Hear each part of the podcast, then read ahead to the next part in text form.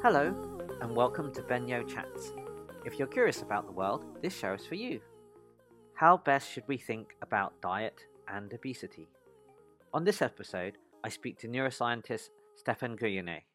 We speak on competing models for obesity, how he thinks about diet, and why I find exercise challenging. If you enjoy the show, please like and subscribe, as it helps others find the podcast. Thank you. Be well. Hey everyone, I'm pleased to be speaking to Stefan Guyenet. Stefan completed a PhD in neuroscience, then went on to study the neuroscience of obesity and eating behavior as a postdoc. He's also been involved with GiveWell and Open Philanthropy. And in 2017, he wrote the book, The Hungry Brain. Stefan, welcome. Thanks for having me, Ben. So, my reading of the obesity science debates is that there are broadly two competing models today one based around a model of energy balance with the brain as one of the main central controllers, and one model which has evolved, and I'm going to just say it very simplistically, but is based more around a kind of insulin carbohydrate pathway, the carbohydrate insulin model, which emphasizes the role of insulin from glycemic load inputs. And I know that the latest iteration has changed in a few more pathways to it, but it's really put kind of insulin at, at the center. I think your book argues for the importance of the brain and also a kind of genetic environment complex. Uh, can you tell me why you think uh, what you think fits the data better, and if you'd like to add anything to my simplistic characterizations of the two models? Yeah. Um, so I'll start off just by um, taking a step back and saying that I don't think in reality this is the, the situation is an epic struggle between two two models um, I think that that's how it is perceived because there are um, vocal, high profile people representing these two models and debating each other. Um, and so that that's how it appears to the public, and also I think to a large extent within the scientific community.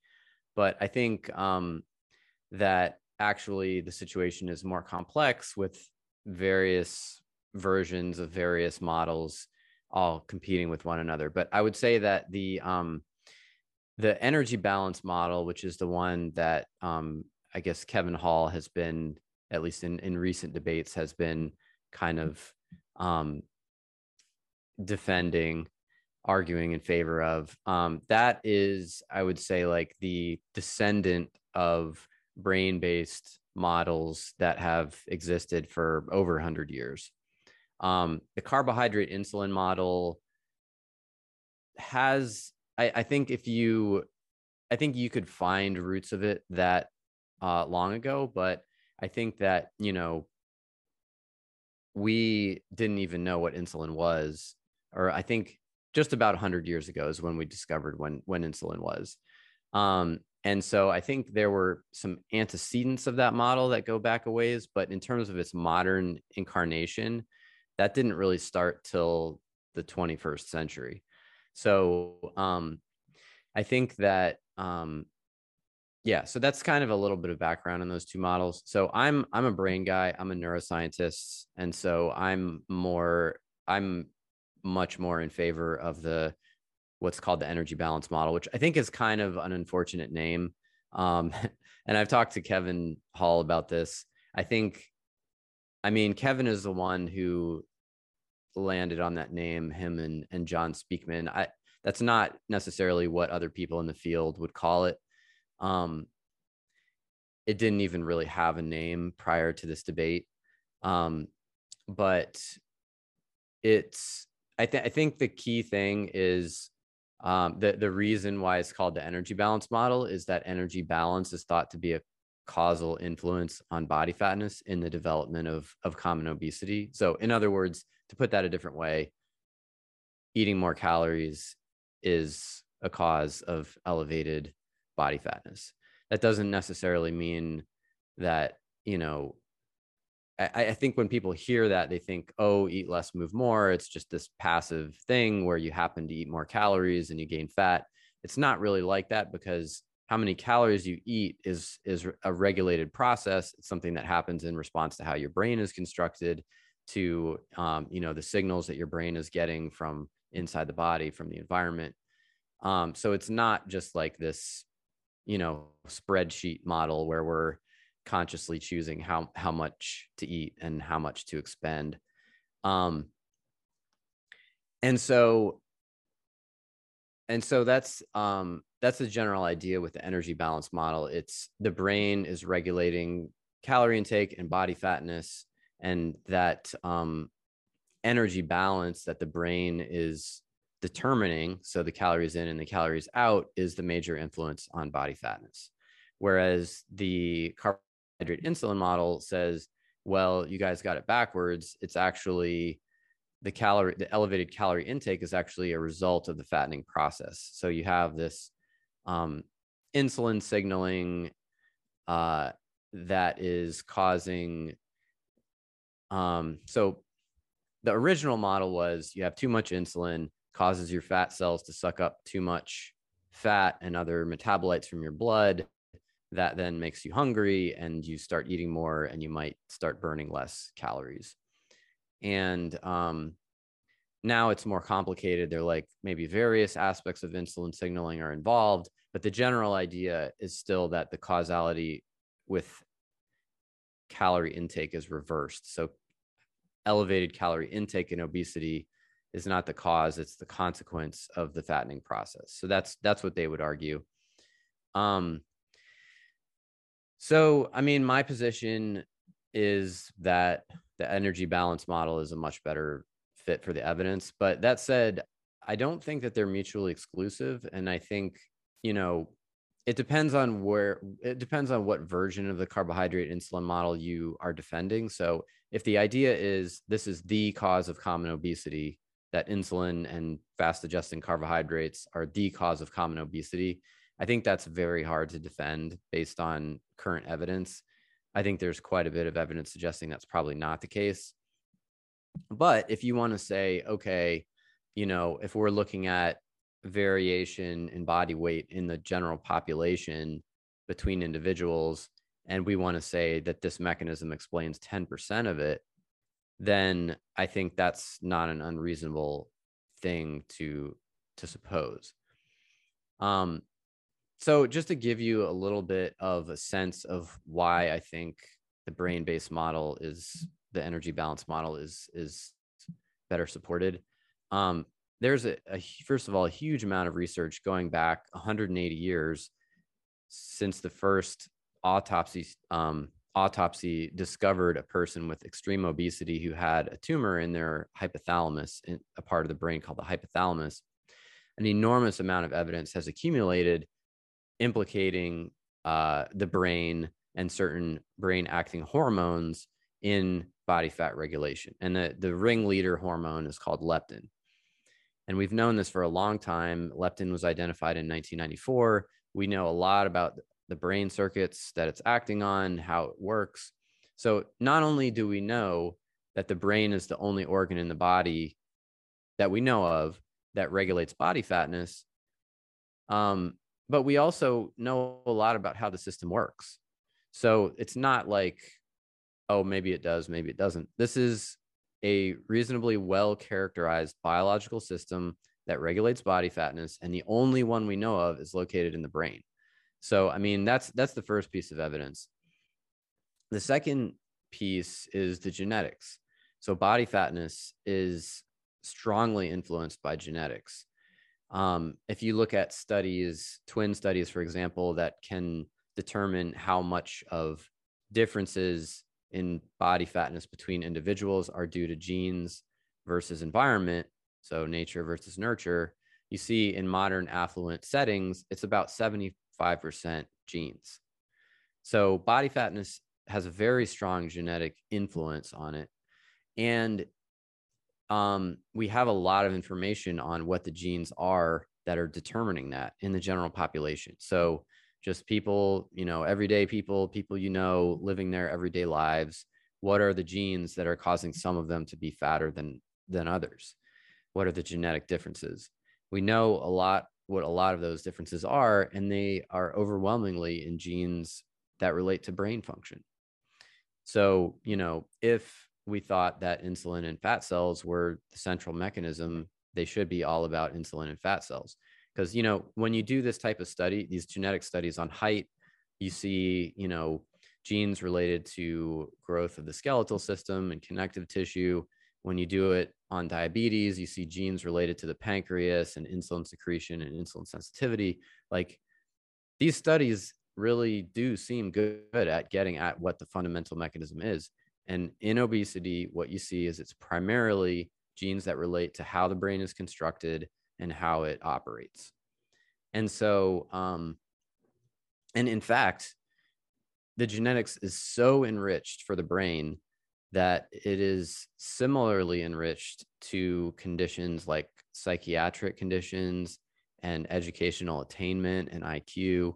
So things that we know are all about the brain, like schizophrenia, depression, uh, intelligence, if you look at the degree of enrichment for brain related genes for obesity, it is similar to those those other conditions. So, um, so it, it's all about not all about. I shouldn't say all about. It's a lot about. It seems to be primarily about how your brain operates, and um, I want to specify here because a lot of people, when they hear this, they kind of think, oh if it's the brain that means it's my fault you know that means that i'm just making bad choices. That's what they're saying about me. Um, but that's not actually true because most of the, what the brain does is non-conscious. Most of what the brain does you have no control over and no awareness of. There's only a small subset of the brain's activities that you even have conscious awareness over. So there's all these brain modules that are generating outputs related to food intake and body fat regulation that you're not consciously controlling. So the the you what you think of as yourself is not the entity that is controlling these things. Um so I've, I've heard a lot of scientists actually call it uh, obesity a condition as, as more of a disease than a choice to try and sort of wait uh, to those that you don't have you know your environment can be so strong that you kind of actually if you don't really press against it you you end up doing a lot of things like you say unconsciously because that's where that's where the brain sits. Um, i was interested what we could learn maybe from um, hunter gatherers or other types of people. I'm also kind of interested in what you might think with this intersection with some uh, longevity research i guess i'm interested in uh, there's the sort of long-lived people in okinawa and also some of these um, Italians in Sardinia. And there seems to be some intersection with diet, but uh, genes seem to play uh, a major part. Do, would you reflect on any on any of that data and what it might tell us about obesity and maybe even long life?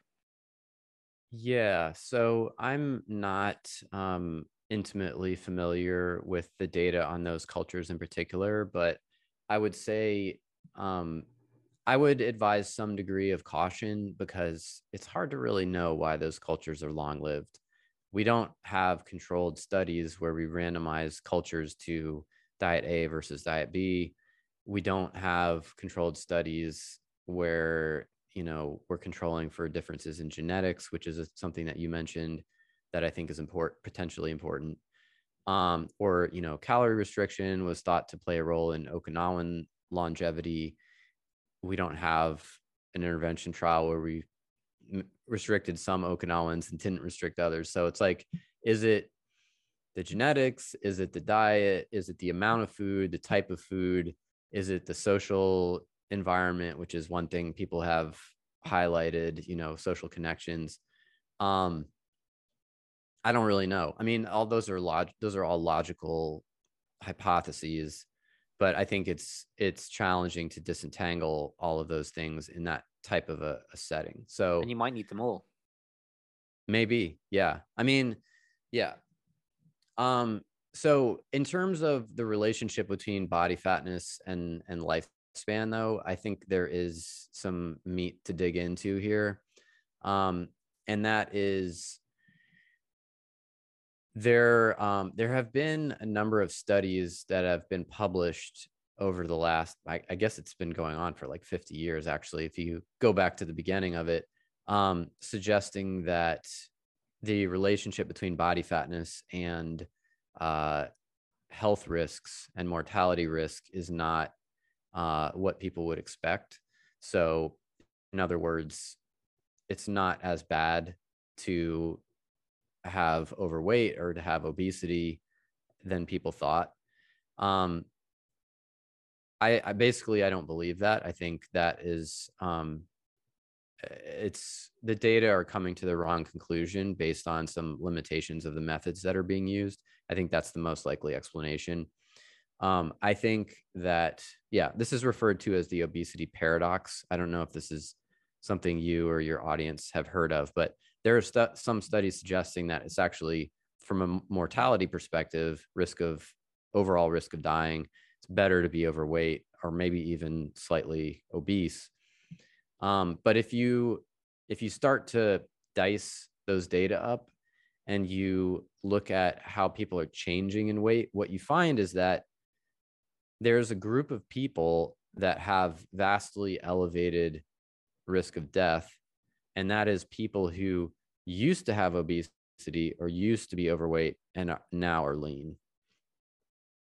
And what's funny about that, not funny, but what's interesting about that is when you look in the literature on voluntary weight loss, so people who choose to lose weight through like diet or lifestyle or bariatric surgery, they have a reduced mortality risk. So it actually protects their health. So what I think is going on here is that most of those people that are losing weight in the data sets, that is not voluntary weight loss. That is unintentional weight loss due to some kind of underlying disease process. And so basically, what ha- what ends up happening is it makes leanness look more dangerous than it really is because you have all these people that formerly had obesity that no longer do because they have cardiovascular disease or diabetes or cancer or, or Alzheimer's disease or some other kind of disease, if you clear all that out and you analyze it based on maximum attained weight, so the heaviest someone's ever been, and then you look at the correlation between that and health outcomes, it really sharpens the correlation. And at that point, you see a stronger relationship between body fatness and health risks. And um, one that is consistent with all the evidence we have suggesting that higher body fatness puts a person at higher risk of diseases that can harm you like type 2 diabetes and cardiovascular disease. Um, not to mention all the other things that may not be lethal but still you don't want like uh, orthopedic conditions can really mess with your joints. Um, so that makes a lot of sense to me. And you can see that with confounding, like, call it generalized stress. Maybe you measure it by cortisol, but a lot of people who stress actually lose weight, but they're not healthy. They're actually at, much risk of bad outcomes. They're losing weight, but stress is going to be your primary cause. And you can see that with sleep. We don't quite know sleep confounding because some people who sleep a lot less a lot less they're not healthy because they're sleeping less because of some other condition if they didn't have that condition they would they would like to sleep more so it's confounded in in the averages I, I, I am interested what you do make of these, and you referred to it earlier about maybe there's 10% or 20% or, some number who do respond to some of these different sort of diets. So these case studies of of people who move on to say lower carb diets and then become lean. Is this the kind of fullness sort of satiety type effect where they're actually eating less calories because they're feeling more full or an interaction of genes and environment. What do you think is happening with, with those sort of people? And, is that the subset which kind of is explained by this carb insulin model even though actually it can fit within? Like you say it doesn't necessarily interfere with uh, an energy balance or at least a brain motivated one because um, you can you can do that. I, I remember I for an experiment once um, I ate a bit of a, a, slab of butter, and I felt really full, right, which you could ex- expect. And uh, I kind of feel the same after I have a, a, a, miso soup, and I can kind of say that you know what I, I think long term miso soup is probably going to be a, a, better balance for me than only eating slabs of butter. But I could see like some people you need a slab of butter, they may not be very calorie dense, but if you only eat one slab a day and you're feeling really full, that might work. And I know there's some sort of some evidence for that. And and I do think, uh, you know, I think you might have even said it uh, in a, a, different podcast or written it. If, if, we go back 100, 150 years or 200 years, a lot of people today may not be um, be so overweight because of the environment and, and, the kind of food sources we had. You wouldn't easily have access to that much butter. Butter was expensive and was a luxury uh, food item. Um, you know, if you go back, depending on, on, which culture you're in. So I'd be interested in, in what you make of that and whether there is a, a reconciliation between some of these models, uh, more so than what exactly than the kind of public debates would make it seem like. Yeah, so my view is the the model that I think is not correct is the idea that carbs and insulin are the primary cause of common obesity, the primary cause of common obesity. I'm not as confident that it that that mechanism does not play a role in weight loss on on low carb diets. So if someone reduces carbohydrate greatly, is it possible that that reduction in insulin actually is playing some role? I don't think that's been ruled out. I don't think it's been well supported either, but I think that's still on the table as a possibility as a contributor. Um, but I think, you know, an observation that we have to account for is the fact that low fat diets that are hydrate also cause weight loss. And if you look um, at the impacts of low carb and low fat diets, they're actually very similar. And what I mean by that, I'm, I'm talking qualitatively here, but also to some degree quantitatively.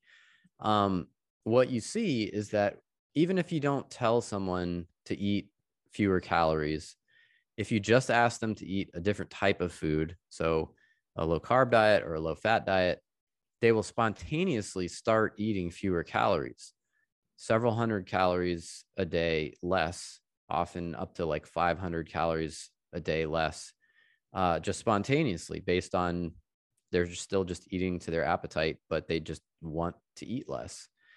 And so I think, you know, we have to have some kind of explanation that covers both of these phenomena. The fact that people will comfortably, their, their eating drive goes down at either end of the macronutrient extreme.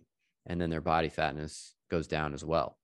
And if you look out at six or, or 12 months in meta analyses of randomized controlled trials, which are studies that bring together kind of the, the highest level of evidence we have, you see, depending on the, the meta analysis, maybe um, weight loss at 12 months is the same between low carb and low fat, or maybe there's a small edge to low carb um, but it's pretty similar. It's surprisingly similar. And so we need to have some kind of way of explaining why both of these effects happen on either end of the macronutrient spectrum. So if you have a hypothesis that is that carbs are the only thing that matters and you know more carbs is fattening and less carbs is slimming that doesn't explain both ends of that of that spectrum so you have to have an explanation that is able to to accommodate both of those observations. And so what are some explanations that can accommodate both of those observations? Um, one that i'm particularly fond of is the fact that the um, in terms of how the brain responds motivationally to food in terms of cravings and the potential to become addicted to food that most of the action really happens when you combine carbohydrate and fat together so the foods that people report um, most often having strong cravings toward and having addiction like eating behaviors toward the the most common problem foods are almost all combinations of carbohydrate and fat. So things like pizza and chips and fries and candy like chocolate. Chocolate's actually the number one. And um and I don't think that's a surprise because not only does that have carbohydrate and fat, it also has a habit forming substance in it called theobromine, a habit forming drug, I should say. Um, and so I think all of this points in the direction of dopamine and eating drive, like uh, reward, food reward drive, be, being a major player here.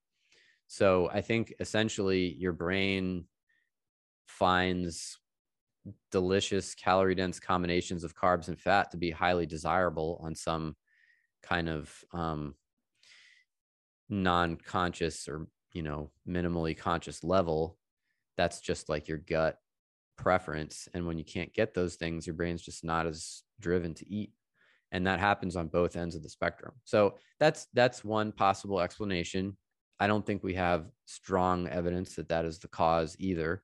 That is one possible explanation. There's also the fact that low carb and low fat diets both cut out these foods that we kind of widely recognize to be problematic. The calorie dense, you know, whether it's the actual dopamine or something else about those foods that's the problem. I think most people recognize that things like pizza and uh, you know fried foods and sugar sweetened beverages are problematic cake cookies ice cream um, and both ends of the spectrum cut out those types of foods. So super processed easy to eat very stimulating foods that sort of yeah. cluster. I mean i guess some are not always super processed but there, there tends to be those sort of qualities to them.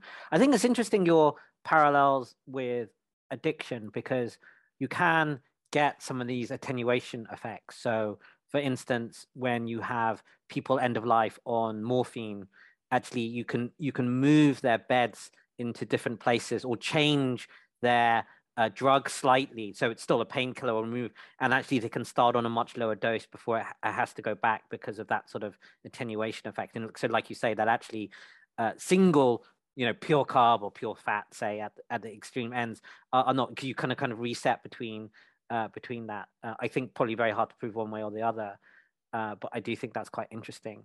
Um, one thing on that was that uh, I guess this is a little bit more tangential, but all on the brain things, I know quite a few years ago, there was some research into uh, cannabinoids or anti-cannabinoids because there's there's anecdotal thing that you take uh, cannabis type things and you kind of get munchies, and they were so looking at anti-cannabinoids and actually did seem to have an impact. Uh, there was some drug development there which has actually stopped because there was a sort of signal on other mental orders like suicide and mental things. So it wasn't a good thing, and not surprising if you're messing with the brain that you might have the, these types of things, but would maybe lend some evidence uh, towards that. Do you have any views on on those or that interaction with that uh, uh, models of addiction, or at least like the cannabinoid and other sort of uh, hunger processes within the brain? Yeah, I mean, so yeah, like you said, I mean, I, th- I think you you covered a lot of it right there, but uh, the CB1 receptor, cannabinoid type 1 receptor, is the primary receptor for THC, which is the psychoactive compound, the primary psychoactive compound in, in marijuana. And um, and it tends to increase people's food intake and their um, eating drive, their eating pleasure. And if you um, do the reverse of that. So you have a, what's called an inverse agonist, which kind of um, does the opposite of THC.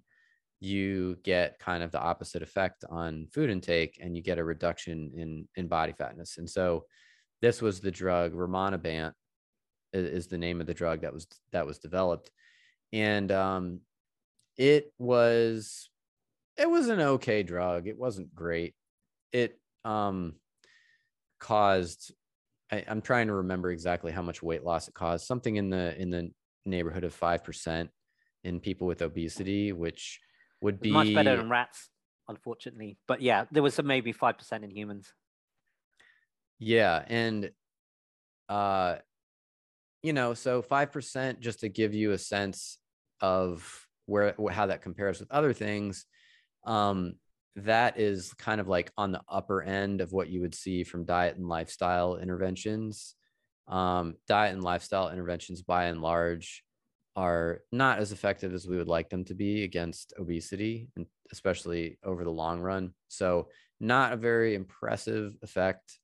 Um, also, to compare that to the best drugs that we have available now, which are the GLP 1 receptor agonists like semaglutide Wegovy, um, the effect size was something like a third or a quarter of of what we have now. So yeah, and and as you said, there was a pretty strong signal for psychiatric disease. So suicidal ideation um, and other psychiatric diseases were pretty strongly increased by that drug. And um, there was also some signals, not statistically significant, but there was some signal for actual increase in completed suicides in the the largest trial of this of this drug. So it was briefly approved by the um, uh, European. I'm trying to remember what the name is. The, the European EMEA, Drug. But yes, yeah. Thank you, EMA, and uh, it was briefly approved. It never was approved by the U.S. Food and Drug uh, Administration, and um, but it was withdrawn shortly after approval due to the concerns that you mentioned. And it, it kind of makes sense thinking back of it again anecdotally. If uh, cannabis kind of makes you happy and eat more, well, the the reverse effect, well, you're eating less, but you might well be unhappy right. as well. Which I, I, kind of think like if I was developing that from early, I would have maybe thought about that earlier. But may, maybe that doesn't. Obviously, there's different mechanisms. I think there was some wishful thinking. Yeah, and I, I don't know. Maybe this is hindsight bias, like me thinking it was more obvious than it was. But the trials, this is what I heard from the experts when I when I spoke to people about this. The trials were designed to exclude people with psychiatric disease yeah, or at higher risk of psychiatric disease. And so essentially they didn't see much, but then once it started going out more to the general public, um, they started to see more of a signal there. So um, I think that's just kind of a lesson in how sometimes the the drug trials can be mostly well designed, but if you're not really really careful about exactly how you're designing those tri- trials, who is involved, um, you know, who the patients are, I think you can end up with results unfortunately that are that are misleading yeah and i think also because we don't have very good um, depression suicide models in in animals right? Um, you know suicidal rats are not the kind of thing you can well study. So it's not a signal you would very easily see. Even depressed rats you you can't uh, you can't account for it for the same until you put it in into humans in that in that general population. Um, so i'm going to ask about uh, GLP ones because i think that's really uh, interesting. Uh, but maybe uh, as a route into that uh, i'd be intrigued in what you make about also the intersection with models of inflammation and particularly models of inflammation and dementia because uh, there are these kind of intriguing signals. And actually you, you had it quite a long way back with some anti diabetes medicines which might have been affecting obesity uh, a little bit TZDs going quite way back. There's kind of been sort of interest in that. And then we've had these kind of large uh, registry trials which you have to take with a big dose of salt because they're not pre uh, random trials, and we're doing that now. But you're, you're seeing these uh, effects, particularly when you're getting it early, that you're seeing less dementia or Alzheimer's through that. And then it, it does seem if the brain is a center and there's also kind of anti-inflammatory or there's inflammatory pathways effects, which we do think so, you know, and leptin's a hormone and it's circulating and there do seem to be these effects, that that might be uh, a true effect. And I'm gonna I'm gonna leap in and, and see what is that because I'm also very intrigued by some of the uh, again very small but um, and, and, not sort of consistent data, but on kind of intermittent fasting or fasting effects, again, but through an inflammatory pathway, or, although it can also maybe affect weight or, or not. Uh, and I know, for instance, that the CEO, the chief executive of um, a Swiss pharmaceutical company, uh, actually does intermittent fasting himself, even though he's got no skin in the game in, in obesity drugs. But it's kind of intriguing that there is there is something there, uh, which then actually will circle us back to GLP ones. But I was just intrigued uh, by what you might think about this and what the what the neuroscience behind what might be happening here is. Yeah, so there was a paper published on this recently that really raised my eyebrows, um, and it reports that in both um, randomized controlled trials, which is a, a high level of evidence, rigorous type of study, and in these observational cohorts of people taking the drug outside of a trial context, they see that people with type 2 diabetes taking GLP 1 receptor agonist, which is a common class of drugs for type 2 diabetes that includes this new highly effective weight loss Wegovy, um, they have a reduced risk of developing Alzheimer's disease and actually the estimates were were quite substantial the trial based estimate i don't remember the exact number but it was like almost a, it was almost a 50% reduction in risk with a lot of uncertainty around that so it's not And these trials were not designed to answer this question. This was a secondary analysis. Um, and so this is it's not yet the highest level of evidence that we can really hang our hats on, but I think it is still a pretty decent level of evidence to have that signal both from the trials and from the observational data from people taking the drug in the wild, so to speak. Um, so, you know, again, it's not quite time for us to hang our hats on it yet, but I think that it's a very, very intriguing signal, and they are doing more research on this. And I think um, one of the things that makes this particularly powerful is that we currently don't have anything that we can do about Alzheimer's disease. It's a horrible disease, and we can't do anything about it.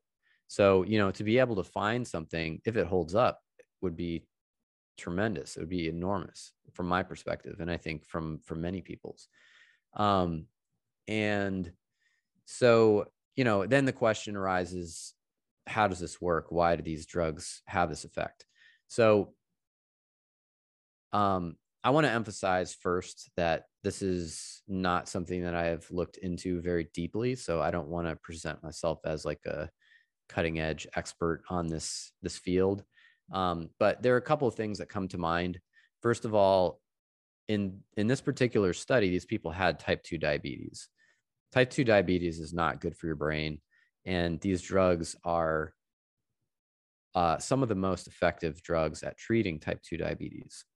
And as opposed to some other drugs like insulin, they tend to have positive side effects. Not to say that they have no negative side effects, but the side effects physiologically, metabolically tend to be positive. They mm. reduce cardiovascular disease risk, they reduce your body weight. So you you tend to have kind of like a general improvement in health would be one way to to think about it.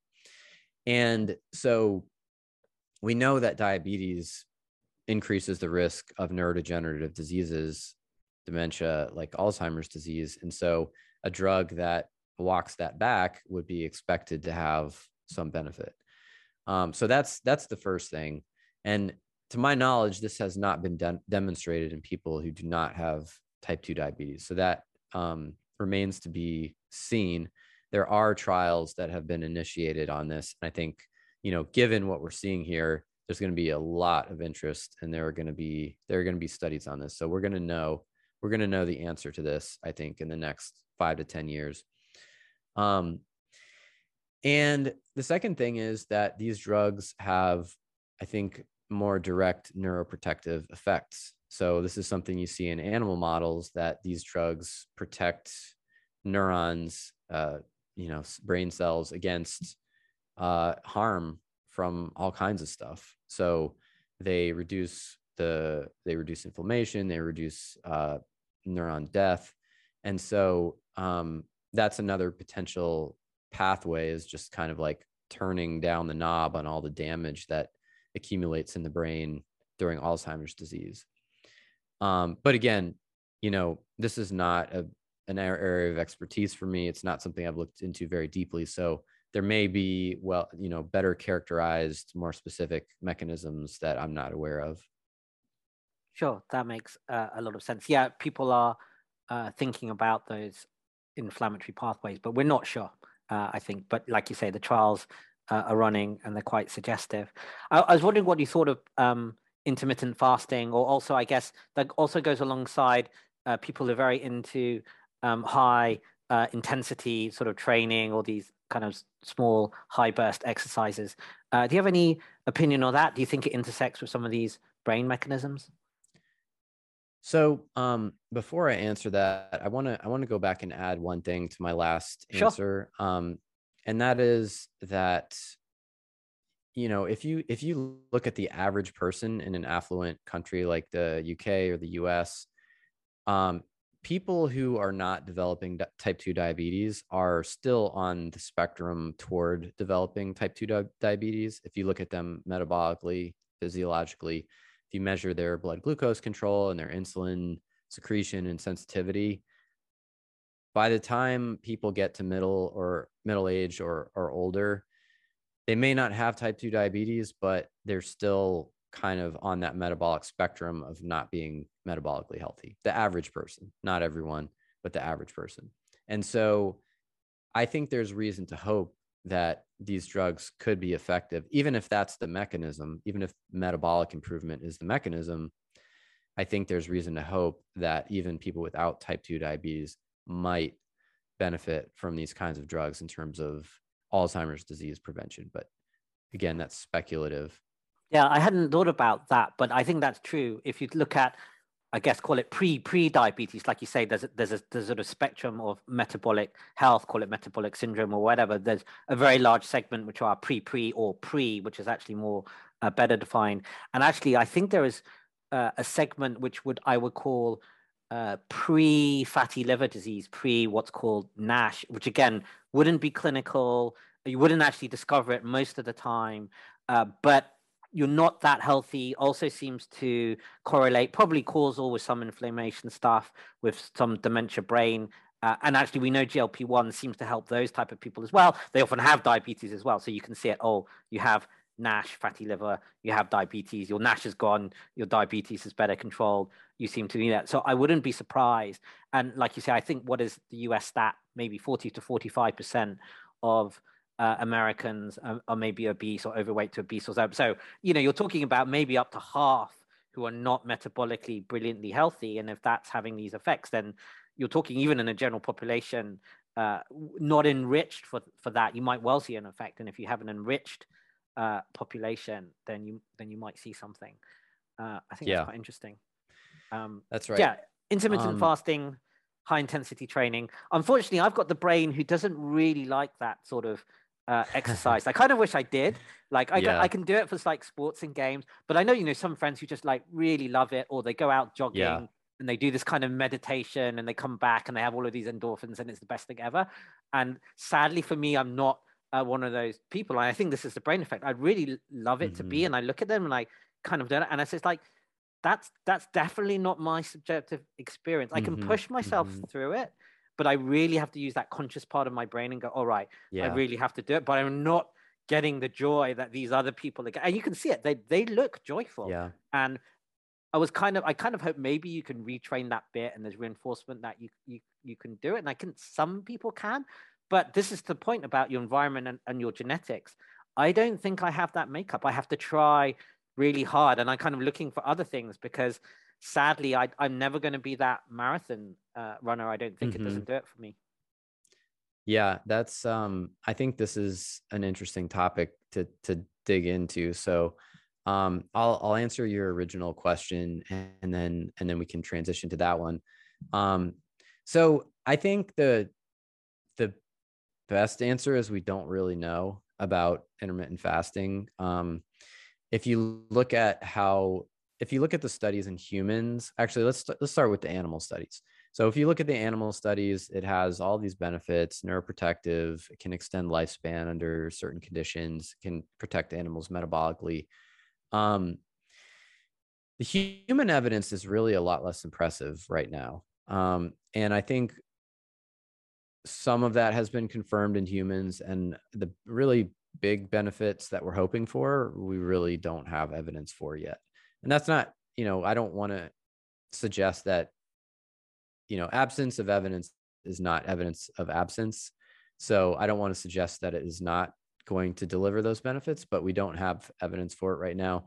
If you compare intermittent fasting, you know, there, there are many different ways to do intermittent fasting, but if you look at like time restricted eating or um, eating nothing or very little on certain days of the week, those are different variants of intermittent fasting.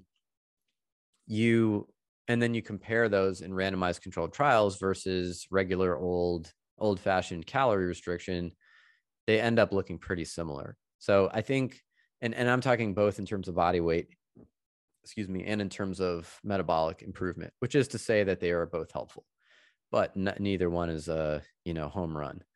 So i think is it beneficial? Yes, I think we can say that it's probably beneficial.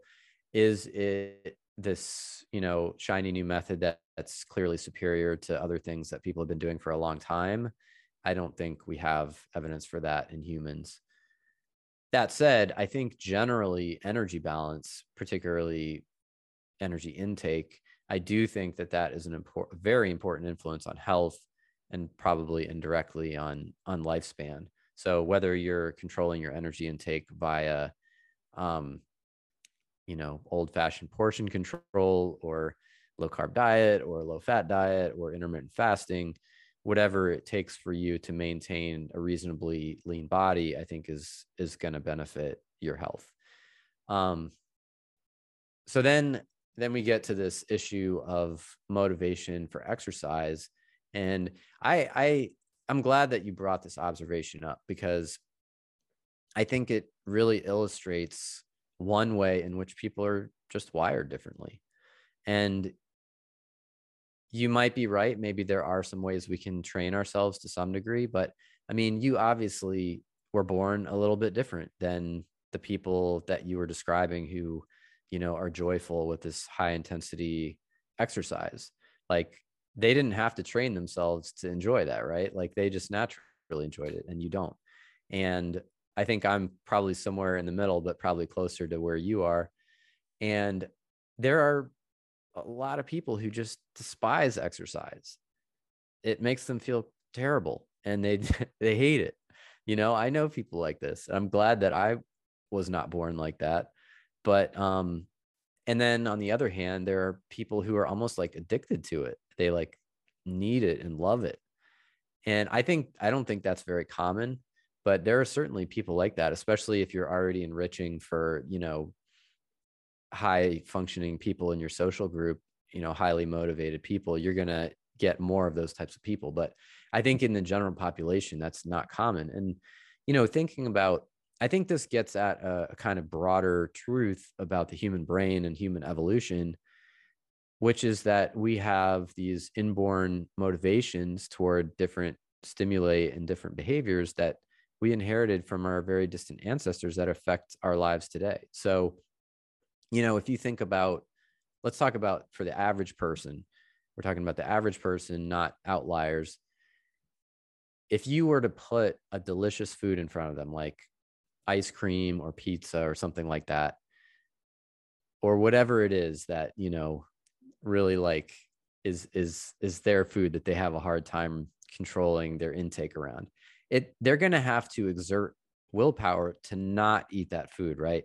Like if if if they're not exerting any kind of willpower they're going to be eating that food but for exercise it's the opposite. You have to exert willpower to exercise right? The default is not doing the exercise. If you're not exerting any kind of willpower you're not going to be going out the door with your jogging shoes on.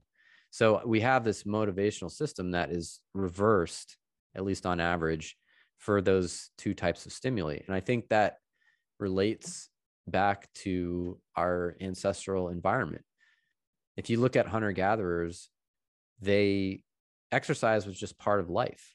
They didn't have a choice of whether to exercise or not. They were exercising every day quite a bit. Not not necessarily they weren't marathon runners, you know, it wasn't extreme, but they were getting a substantial amount of exercise every day and the incentive was for them to minimize it. Like the less exercise you can do to get away with getting everything done that you had to get done, the better off you were. Lower risk of injury, lower energy expended. And it's not like you were going to be a couch potato. There's just no way to live that life at that time. And so the incentive evolutionarily was to limit your energy expenditure if you could. And then, um, and then for food, it's the opposite. You have to have that motivational drive to acquire food, or else you're just going to starve, right? Because in a hunter gatherer context, you have to work to get food. It was much more effortful and time intensive to obtain food than it is today. So anyone who didn't have that motivational drive was weeded out a long time ago. So um, I think it makes a lot of sense from an evolutionary context why we have these different inborn motivational drives toward different stimuli, toward different behaviors. And unfortunately, today you know our environment has changed so much I mean, you know, there's a lot of good things about it. I'm not like complaining necessarily, but I think in certain ways it the incentives have been flipped. And so now we should be motivated to go on that jog. It should take, you know, motivation for us not to go on that jog. And it should take motivation for us to force ourselves to eat the ice cream. But that's not how our brains are wired. We have the brains that we inherited from our distant ancestors. It's the environment that has shifted yeah, I could see that we didn't become more sedentary until in evolutionary terms, no, just yesterday, really. Obviously, it's been a little bit longer than that, but but not. Um, a slightly uh, left field or askance. I wonder what you have any thoughts on microbiome or uh, gut flora. I guess my own view is that we really don't know very much at all. So I, I don't think we can actually say uh, that much about it. But I do think there's sometimes uh, quite strong claims, not in my view supported by much of the evidence. But I'd be interested in if you, if you had any thoughts about. It. I think it's a really good area for research, and we should do way more. But I can't really piece together what actually the science is saying, apart from the fact that it seems to be uh, complicated uh, and very individual. Yeah. So I think it depends on what type of outcome we're looking at. I think there's pretty good evidence that the microbiome is involved in immune system development. And you know this is a very obvious hypothesis like you kind of would expect your microbiome to be involved in how the immune system develops. And so i think that's been pretty well supported. Microbiome but just the the microbial environment in general like what diseases you're exposed to for example. So you see like just to give you an example um in experimental animals if you expose them to diseases in childhood, they have a lower risk of developing autoimmunity as as adults. So there's like a training of the immune system that happens based on the microbes that it's exposed to. And so I think it's pretty well um, I would say it's it's fairly well established that the microbiome as well as the, the broader immune environment affects how your immune system develops and that potentially has um, pretty substantial implications for immune related conditions and function later in life. So I think I think that aspect just very broadly is is pretty well supported and very plausible. But when we start getting into obesity, I think it starts getting a lot more murky.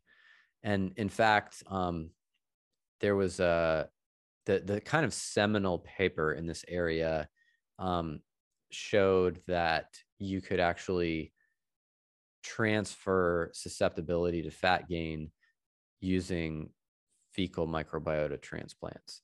So there was something, the paper was suggesting that there was something carried by the fecal microbiome that was carrying some body fatness signal.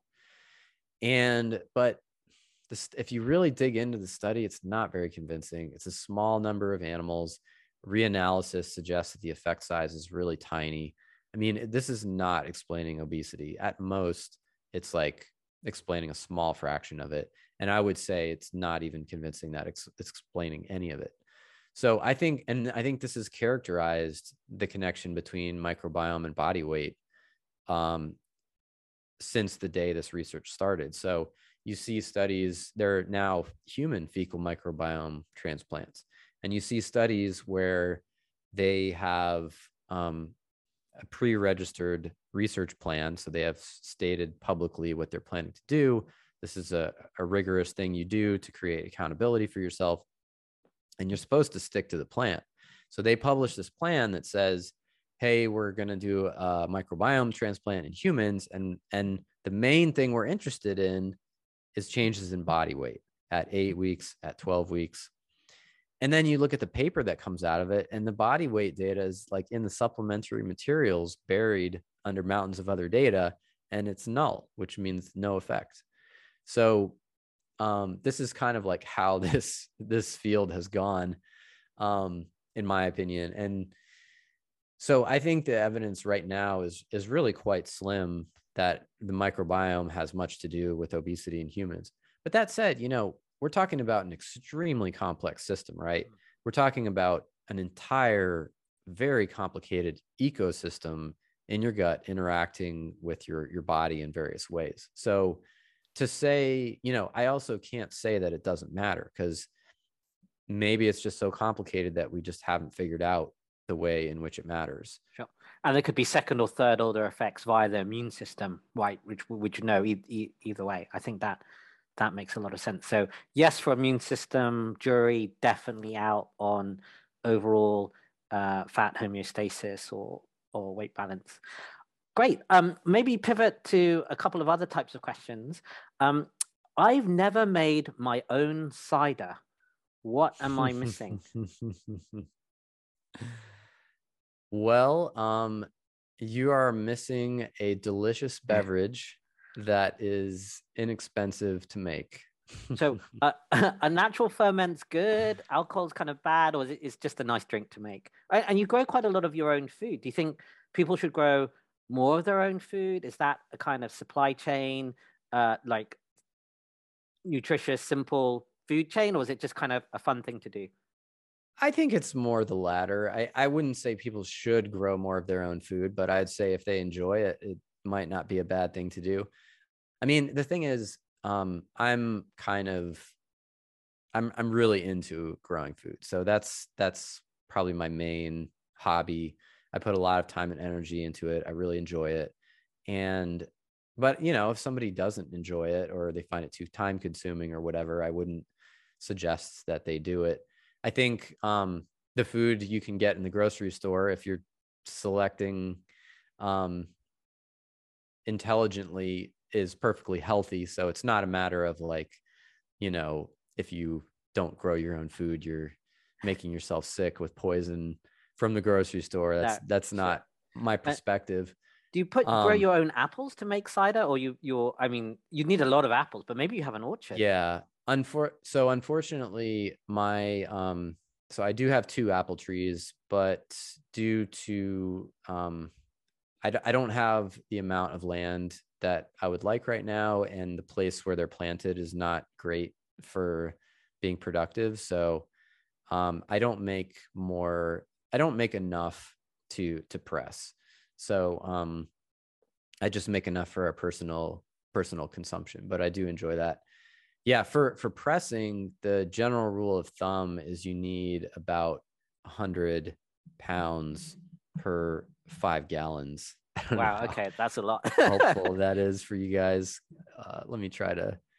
Let's see. Yeah. Well, you know, um, pears, which make perry, and a- apples here in the UK and England is it's quite a there's quite a big tradition. We we really quite like it. But actually, I'm trying to wean myself off uh, drinking uh, uh, much uh, alcohol now. I'm getting a little bit older and stuff as well. But yeah, no, that's quite a that's quite a lot.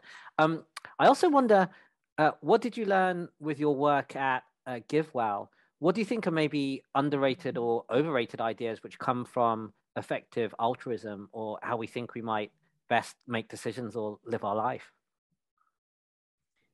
I mean, to me, the big thing that GiveWell has done that is really valuable and has broader lessons is simply to apply quantification and basic tools of rationality to a scenario that didn't have those things before or didn't have them to the same degree. And I mean, looking back, what GiveWell did is just so obvious and basic, right? I mean, they asked the question which charities are doing the most good per dollar? Isn't that such a basic question? And nobody was really answering that question at the time nobody was doing it really effectively and transparently and um you know and i think because part of the part of the problem is that when people think about how do you answer this question they might think about things like how well how much overhead does the charity have so how much of the money goes to intervention rather than paying salaries and keeping the lights on but that's actually not a very informative way to determine whether a charity is is cost effective or not because the main determinant of whether a charity is cost effective is how good the intervention is so you can have interventions that are saving orders of magnitude different numbers of lives per dollar. And while the overhead just isn't necessarily that impactful, and overhead can be justified as well in some cases. So, you know, people think about overhead and they think like, well, maybe these people are just putting it in their pockets. But in reality, you know, you have to pay competent staff. You have to, you know, have the right equipment, the right networks. You have to maintain them properly if you want to be an effective charity. So the question is, what are you getting for that overhead? And so these are all things that GiveWell digs into and then makes formalized models that yield um, cost effectiveness estimates that we can that allow us to on an apples to apples basis compare different different charities and different cause areas and so to me just like it again in retrospect it's a very basic concept that um that givewell implemented but i think it's one that we can learn from in other parts of our lives. So you know how do you step out of the situation and really think about what's the best cost benefit ratio here? How do we put a number on it? I think those are good questions to ask in life. And i want to um, i want to say that this general idea of trying to um, be more rigorous in our thinking and try to apply quantification to things that might not normally benefit from that is um, was a major inspiration for Red Pen Reviews, which is this organization that I'm the, the director of that publishes expert book reviews of of uh, popular nutrition books. So you know, a book review is typically if you if you read a, a review of a popular nutrition book, it's typically a very subjective thing that isn't quantified in any way. So what we did was we created this semi-quantitative review method that um, is standardized. So this, the same method is applied to every book. It um, yields numbers for scientific accuracy, reference accuracy, and helpfulness that are um, easily interpretable and can be compared between different books on an apples to apples basis. And so um, I think this general principle is widely applicable and um, can really help us increase our efficiency and, and um, understanding in life. Yeah, so I think this key concept, I guess it's kind of uh, critical rationalists, or I think the nickname might be crit rats. Uh, this kind of uh, this kind of thinking on expected value, yeah, very useful for this type of decision making, and, and maybe across more areas of our life uh, than than we've seen. Uh, and I guess it's an extension philosophically of some utilitarian or consequentialist uh, thinking. But do you think where do you think you would draw the limit if you would draw the limit um, everywhere? So you can see applied to health or charity. Um, you know, you can do a cost for for life saves or quality of, of life adjusted. You can do it with how rational books or logic are, are things thinking. Um, can it go into things like um, uh, emotion and, and other things? Like, do you draw a line uh, somewhere within it where you kind of go, well, I don't think that sort of applies. So that, or or do you think actually it's just we haven't drawn the line? We could draw the line much further along than uh, than we have in general. Um, I think that many things can be quantified, even things that we view as subjective, and there may be value in doing that in certain situations. So, you know, just one thing that pops to mind is if you want to study depression, you have to have some way to measure it, right? And so we have these semi quantitative uh, questionnaires that measure different aspects of depression. And then you can say study a drug or study exercise or study whatever the intervention is its impact on depression which is you know a measure type of measure of subjective well-being.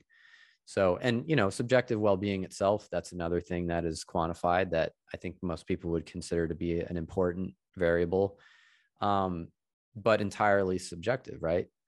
And so i think you know things like emotions and and well-being and other subjective things can be quantified and there are often benefits to doing that um, so I don't know. I I kind of I guess I would say I don't see any downside to it, but I don't know if there's is there a specific scenario you have in mind of of where it might be harmful? Uh no, I, I well, I guess you've got some. So you take very extreme examples from philosophy.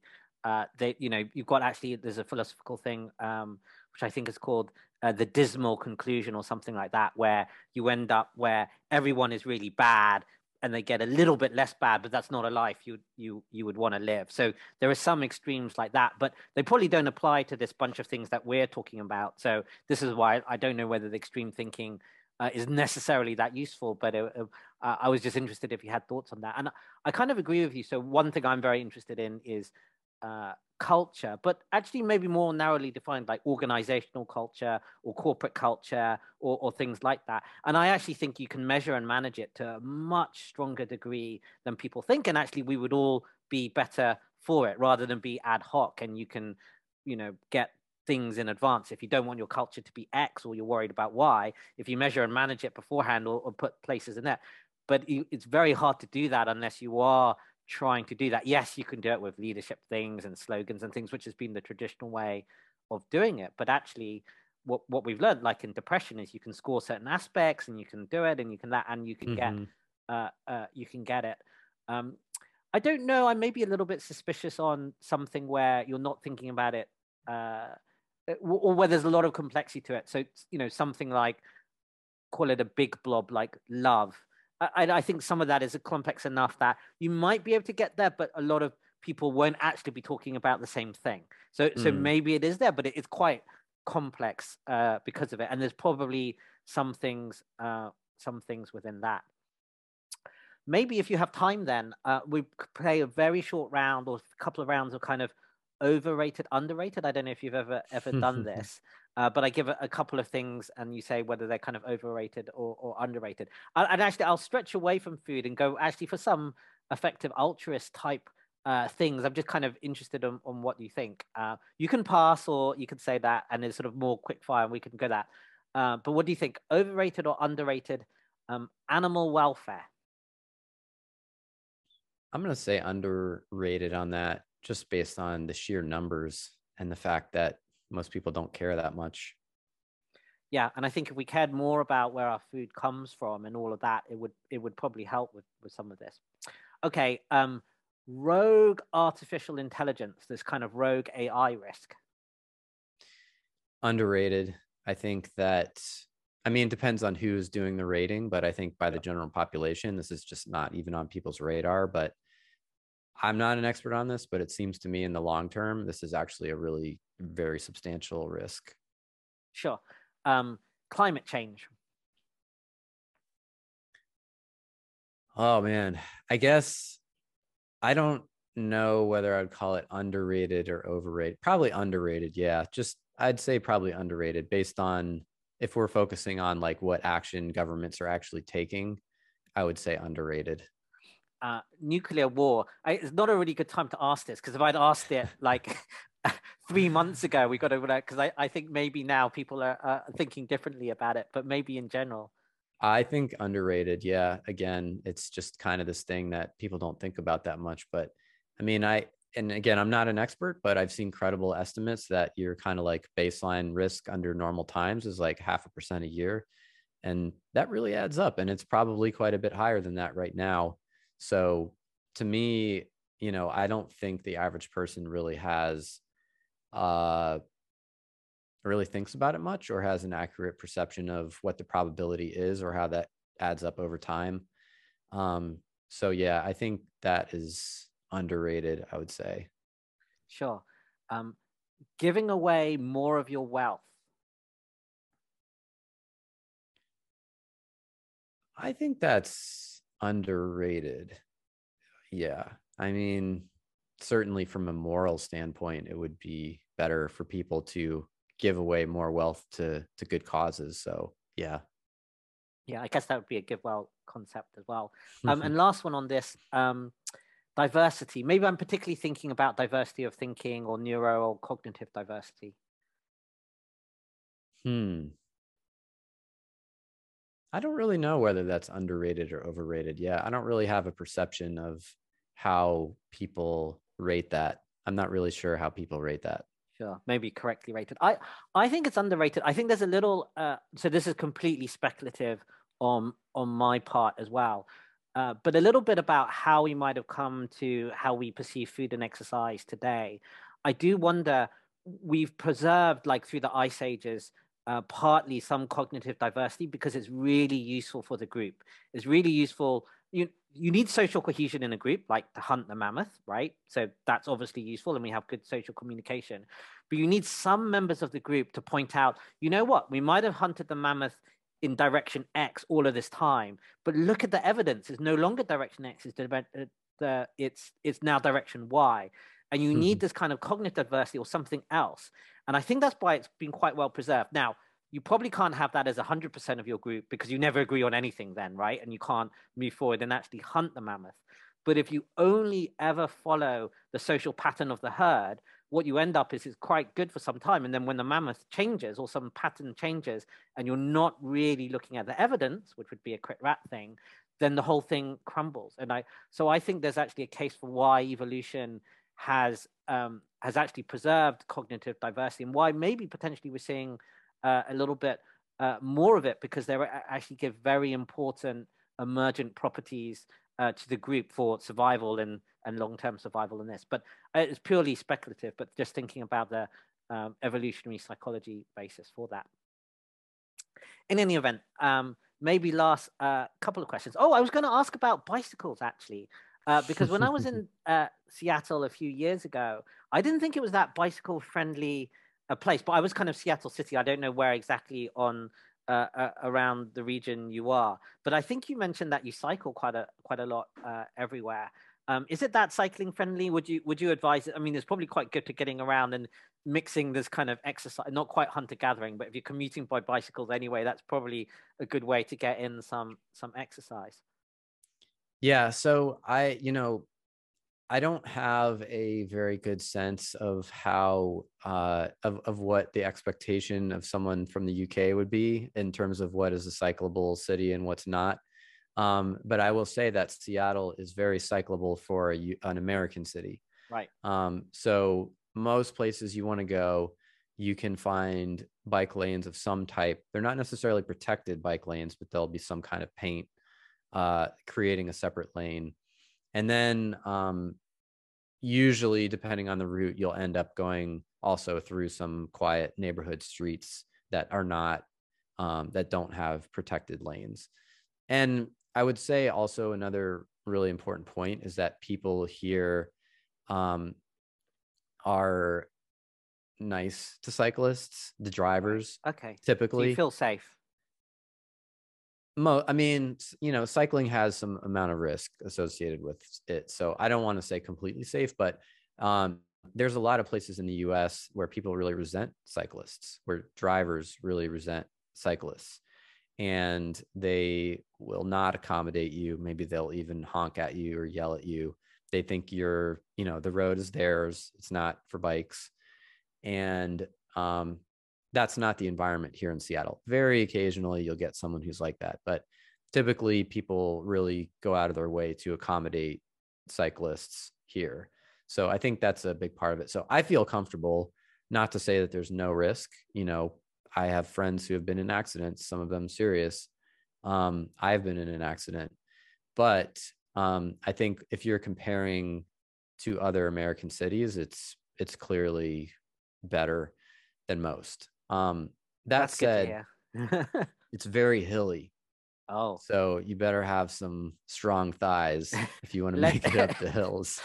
Electric battery for me then. Well, I, I think about it because I, I tried to do the expected value calculation on uh, cycling and I, and I, couldn't really do it because you've got increased accident risk, but you've also got probably um, health benefits as well. And then you've got systemic, uh, you know, environmental uh, benefits across the whole uh, system, which would be really great. And actually, yeah. that we don't think of things like air pollution, but much. But and I guess electric cars could do it as well. But if you electrify or you cycle, your air pollution is really good, and air pollution has these secondary impacts on both lung function and also maybe even brain function and, and all of that. But yeah i, I think I another thing to consider is the the well-being and mental health impacts mm. so um maybe difficult to quantify but you know for me being on a bike that one of the, the, the most wonderful things about it you're outside of course and that has benefits you're exercising but one of the best things about it is when you're on a bike not much stops you like traffic jams don't stop you. When you're in a car you're at the mercy of whoever's in front of you whereas when you're on a bike it's mostly just how fast can you pedal. And so there's a certain like degree of control that you have that I think is is liberating relative to sitting in traffic jams in a car or on a bus. Um, so to me, there are major benefits for for well-being that I think um, are associated with cycling, and I think a lot of other cycle commuters would would say that as well. Yeah, no, I can see that. So I'm wired, although I'm not very good at the exercise thing. Uh, I'm quite patient. So I actually I don't drive, but I can sit in, in traffic and road rage never hits me or anything like that. So I think that's my my flip side on that. But I actually tend to prefer to cycle here in the here in London at least. Uh, we've got um, uh, these kind of bikes which you can hire really cheaply uh, to get around mm-hmm. as part of our public transport, and so they've taken up. So I use a lot of those.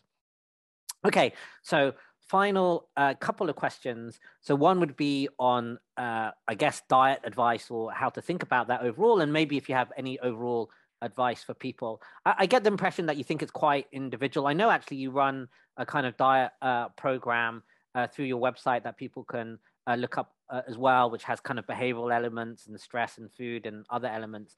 But if if you're thinking um, overall advice about how to eat uh, better. And I know we've sort of mentioned this. It's kind of better to stay lean rather than it's easier to prevent obesity than it is when you're already obese and you've got a higher kind of homeostasis and, and get back. But I guess you might, you know, a lot of people have already fallen into that camp.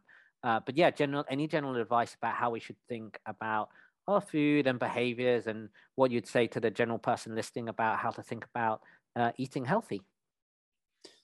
Yeah, I mean, I think for the average person who you know is likely to gain weight over the course of their lives and you know uh, lose metabolic health over the course of their lives. Um, so this is very general ideas not you know targeted to specific individuals with specific needs. But i think right now the best you can do is eat a whole food omnivorous diet and um, try to keep calorie density lower, control your food environment where you're not exposing yourself to food cues all the time. It's not easy to grab caloric foods and beverages. Um, and um, be physically active on most days if not every day if you're if you're able to do that and manage your your stress and sleep i think just kind of covering the basics um, and trying to stay relatively lean i think that's about the best we can do right now. Great. And any last final overall thoughts for people about how they might want to live their life or anything? I kind of it's interesting that you've gone you know down an effective altruist uh, you know GiveWell sort of get a well sort of route. Uh you know it's interesting you do you know it's a hobby but you obviously grow your own food and things like that. Uh, any thoughts about how people might want to do research or just how to be uh, a fulfilled person? Mm, I think only only parting thought I'll leave this with is I think that it can be easy for a certain type of person to become obsessed with food and for the cost benefit of that to end up unfavorable for them. So I think it's absolutely rational and reasonable and not pathological to control your diet and limit the intake of certain foods and prioritize intake of other foods.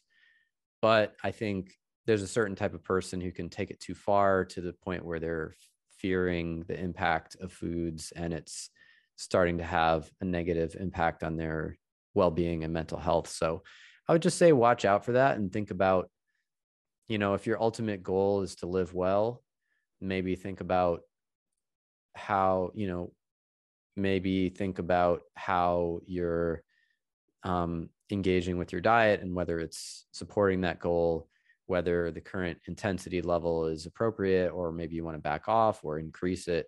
I think just something to think about. Great. Well that seems like great advice to me. Um, so thank you very much for joining me in this conversation thanks ben. If you appreciate the show please like and subscribe as it helps others find the podcast